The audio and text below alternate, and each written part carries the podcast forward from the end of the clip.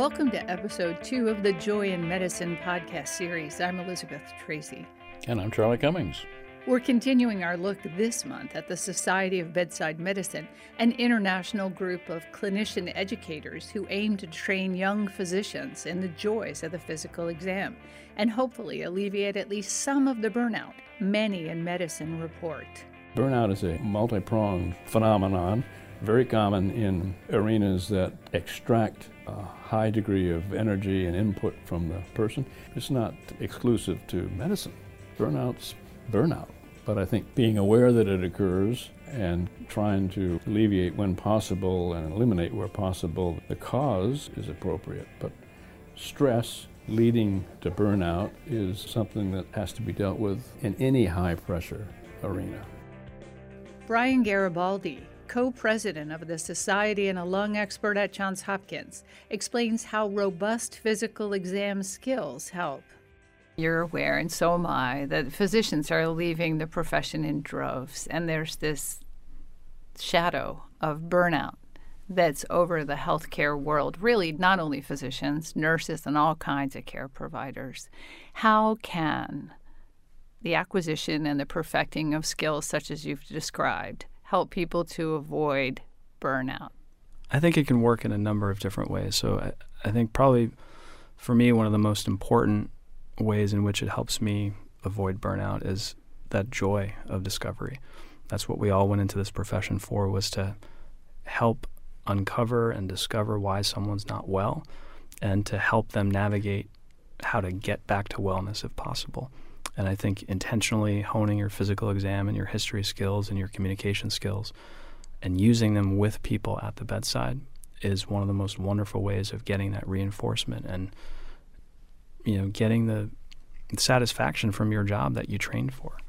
There's a joy of discovery when you're with someone and you're listening to their problems and you begin to have a sense, oh, I think I'm I have an idea of what this might be and I know what we need to do together to figure this out. And then you get the opportunity to examine them and things begin to come a, a little bit more clear. And you're like, aha, I think I think I know what it is. I think I know how we can help you. Stephen Russell is an attending physician at the University of Alabama at Birmingham and a member of the Society of Bedside Medicine Board. He says those physical exam skills come in handy when it comes to providing a patient with a timely diagnosis. Headache is a very common complaint, and I can clearly remember a man in his 70s who came in with a headache that was different from the type of pain that he'd had before. When the time was taken to actually do the physical exam first, rather than reflexively go to the CT scan, we had an opportunity to realize that this particular patient had shingles. It was actually in his scalp, which was hard to see. But by doing the physical exam and by walking through that with a resident who was there with me, we had a chance to see that the pain that he was having was the same type of pain that he may have had if it was in another part of his body. And so by simply pausing, looking, listening to him, and then using our exam to be directed based on what he was telling us, we were able to actually make a diagnosis before we even moved to the next test that we thought might be needed. And in reality, we didn't actually have to do that test. We could move straight to treatment. Russell believes that the Society of Bedside Medicine brings joy by calling out physicians to be their best selves. One thing I think that is often overlooked with the physical exam is that the physical exam is part of the craft of being an experienced clinician. What people need to understand is that part of being a well rounded, well taught, well thought out physician is understanding all of the tools at your disposal. And by not fully understanding and appreciating and practicing the physical exam, you're not fully reaching to the highest level of your craft, of your chosen profession. And so, by using the physical exam, understanding the physical exam, and learning about the nuances of the physical exam, you're actually practicing at the highest level of your chosen profession. Erica Orsini, a second year medicine resident at Johns Hopkins, recalls an enduring lesson in physical diagnosis. I've really gotten in the habit of always looking at patients' hands because you can really glean a lot of information just from looking at their nail beds. And if there's pallor, you can find evidence of rheumatologic disease. And I recall my intern year, I had a patient with joint pain, and it was not readily clear what it was from. And my chief resident walked in and could see right away that he had tophaceous gout all over his hands. And I remember feeling kind of silly that I hadn't noticed. So now I just make it a habit whenever I'm examining someone, just, hey, let me let me take a look at your hands. Erica intends to work in global health and says physical exam skills are especially important in such settings and can also reduce healthcare costs. I often imagine myself working in kind of like a low resource environment and I want to absorb as much of the information I can from these master clinicians because I always think in the back of my mind, what if I didn't have a CT scan readily available or labs or those things were difficult to get? What would I do? I think it should be rolled out really in every training program across the country. We're definitely trying to reduce the cost of healthcare. We spend more on healthcare here in the United States than anywhere else and we don't have the best outcomes. Willard Applefeld, another second year medicine resident at Hopkins, says bedside medicine helps him practice presence.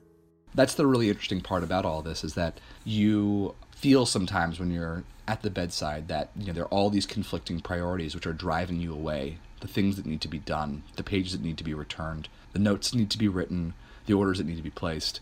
But when you really go back and think about it in your memory what lives on is not that feeling of oh my goodness i have so much else to do what lives on in memory is the conversations you had or the encounter you had. And you don't remember how hurried you were or how stressed you were. You remember the person that's sitting there.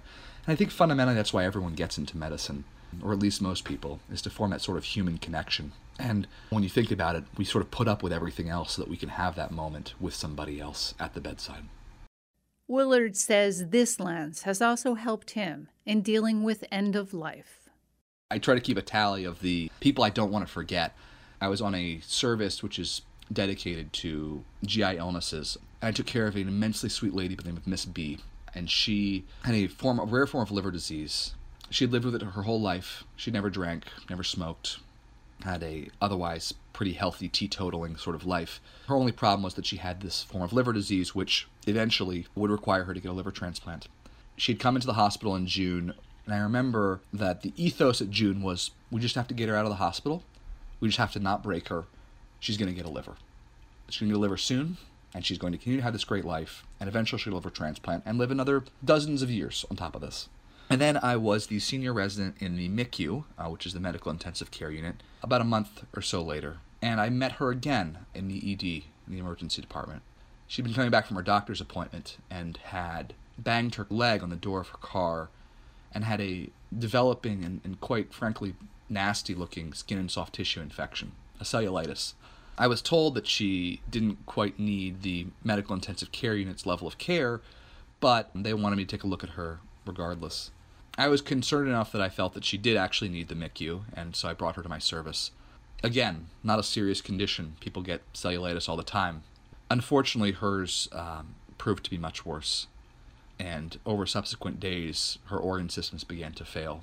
First, her lungs, then her blood vessels, and she required IV medications to maintain her blood pressure. Then her liver began to get worse. Um, then her kidneys stopped working. Eventually, she needed a breathing tube, and as her liver failed and her kidneys failed and her lungs failed, she became more and more delirious. I got to know the family quite well during this time, and we were initially quite hopeful. After all, a period of critical illness makes you higher on the transplant list and makes you more eligible for a transplant.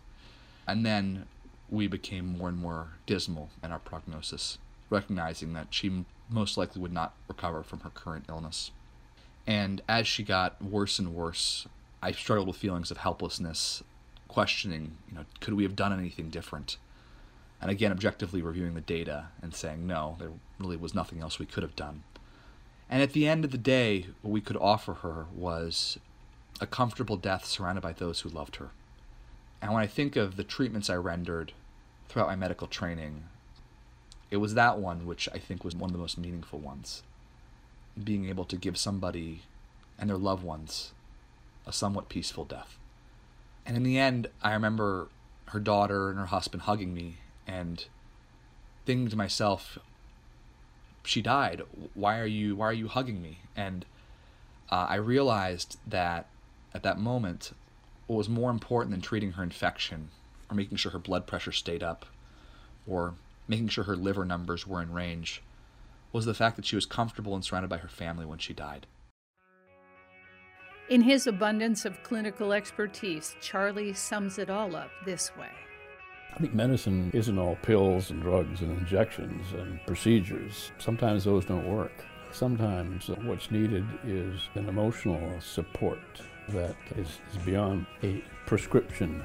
I think that you can't change the course of disease sometimes, and you can't alleviate an end result sometimes, but you can certainly provide support and introduce to the patient a reinforcing sense of self, a value of their life. That's this month's Joy in Medicine. I'm Elizabeth Tracey. This podcast series is brought to you in part through the generosity of the John Conley Foundation, which focuses on medicine and humanism.